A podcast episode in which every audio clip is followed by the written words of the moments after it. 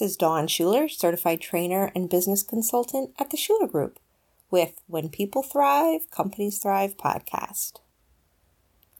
A few weeks ago, a business colleague of mine asked me if I knew what my Enneagram number was. And having just recently gone through 20 years of files, I had found my Enneagram report. And I was a two or three, whatever the helper one is, if you're familiar with the Enneagram assessment. What I remember is that the report that I had was pages and pages, probably close to 20 or 30 pages full of information. And as I had been going through my resource files, I was looking through it, and it was so much information that I just could not take any of it in. And so when my colleague had asked me if I knew my Enneagram, it reminded me of the fact that I have another colleague who does the Enneagram. And she is in love with it. She is deep, deep into it. She has studied it. She is certified in it. And she can talk all day long about the Enneagram. I've attended workshops of hers because any kind of assessment is fascinating, I think, especially considering we use a few here at the Shuler Group.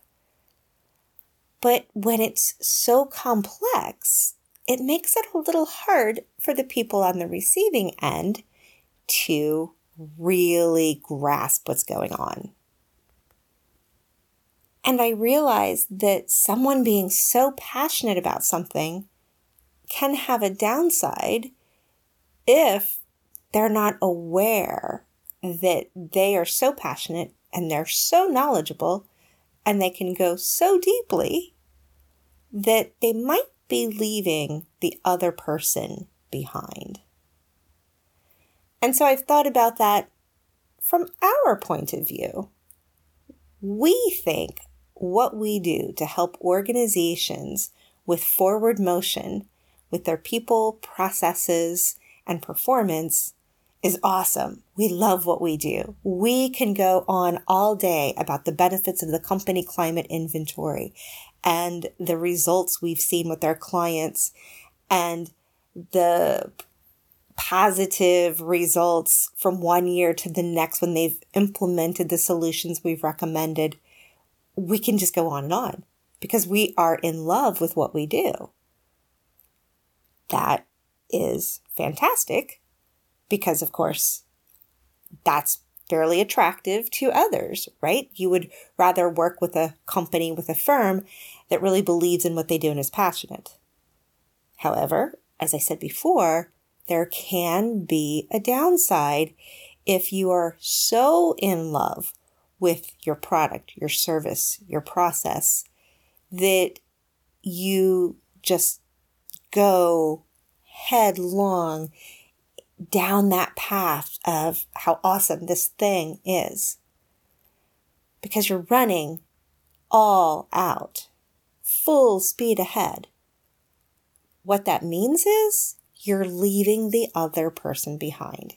They don't have your depth and breadth of knowledge or experience, and they don't know enough to be as passionate as you. So we all need to remember that in our roles, even in our jobs. If you're a manager in a company, for instance, you can be really excited about what your department does.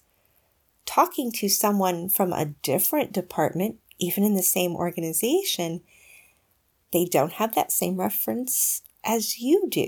They don't have that same point of view. And so you might be leaving them behind.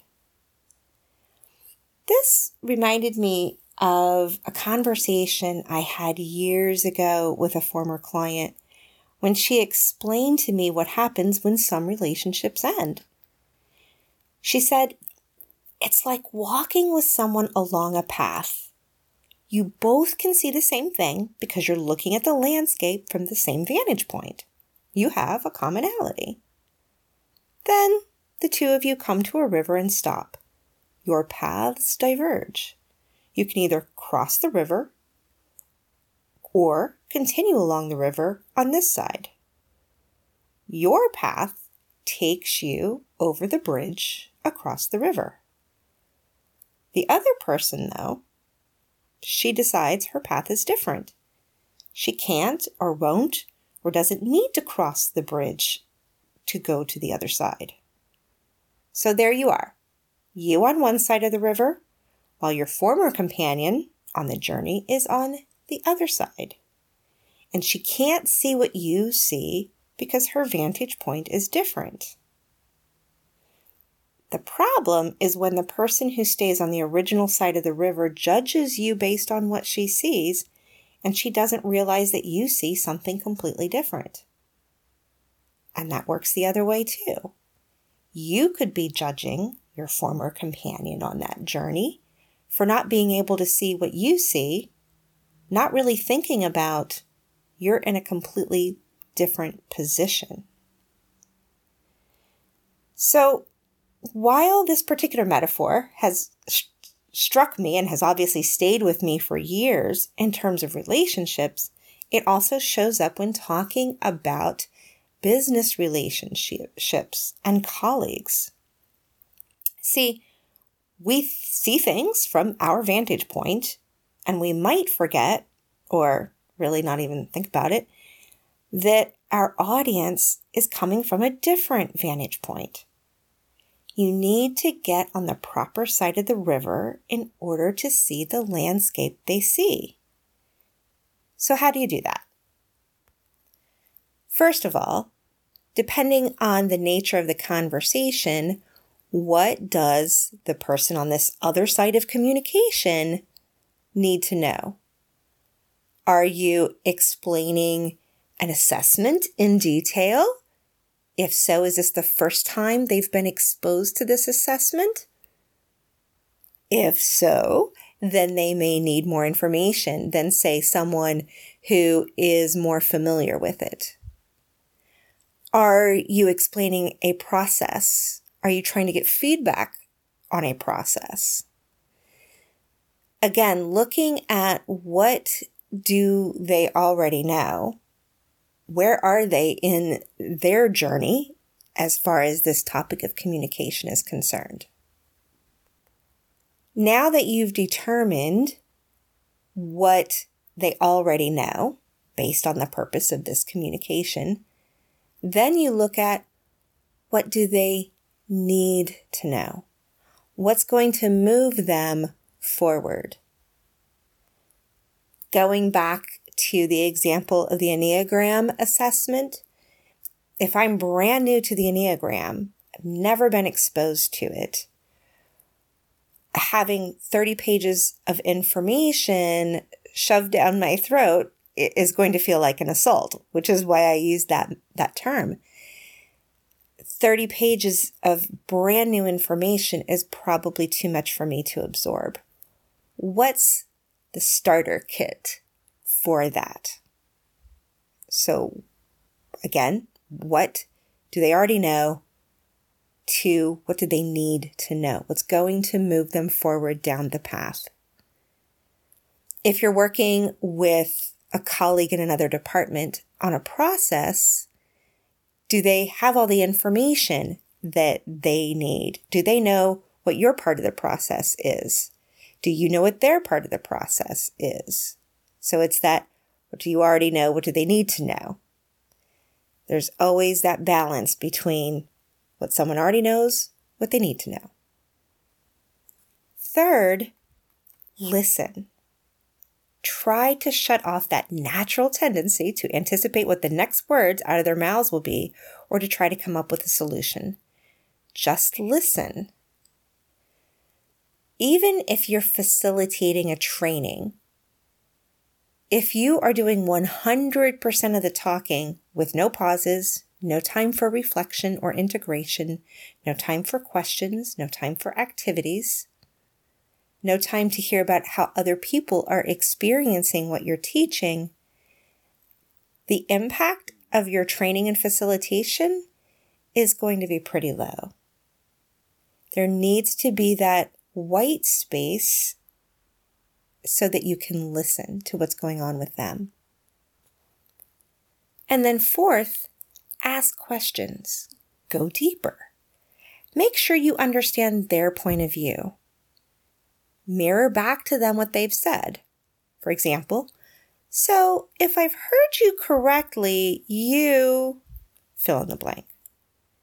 You might not have heard exactly what you thought you heard, and giving them the opportunity to elaborate or confirm lets them know you're listening and that you care. I've mentioned before the metaphor of the movie from the book The Four Agreements and how we are all in our own movie and we are the writer, producer, director, star, cast, director, everything in our movies. This is just another example. And it might not have occurred to you because it's taking that idea of we're so passionate about what we do in our roles, in our work, in the tools we might use, that we can forget sometimes that not everybody else is running that same movie, nor do they have the level and depth of information. And to be perfectly honest, they might not ever get to that same passionate level as you. I'm not saying don't be passionate about what you do, the tools you use, how you do it. It's the piece that makes you light up inside. You're using your zone of genius. That is fantastic. Just don't get so lost in your passion that you lose sight of the vantage point difference between you and the other people. I hope you have found this helpful. If you are intrigued by what you've heard and you'd like to have a conversation about what makes us passionate, and we'll try not to go too deep, please reach out at dawn at the Shuler Group LLC.com. Until next time, may you thrive.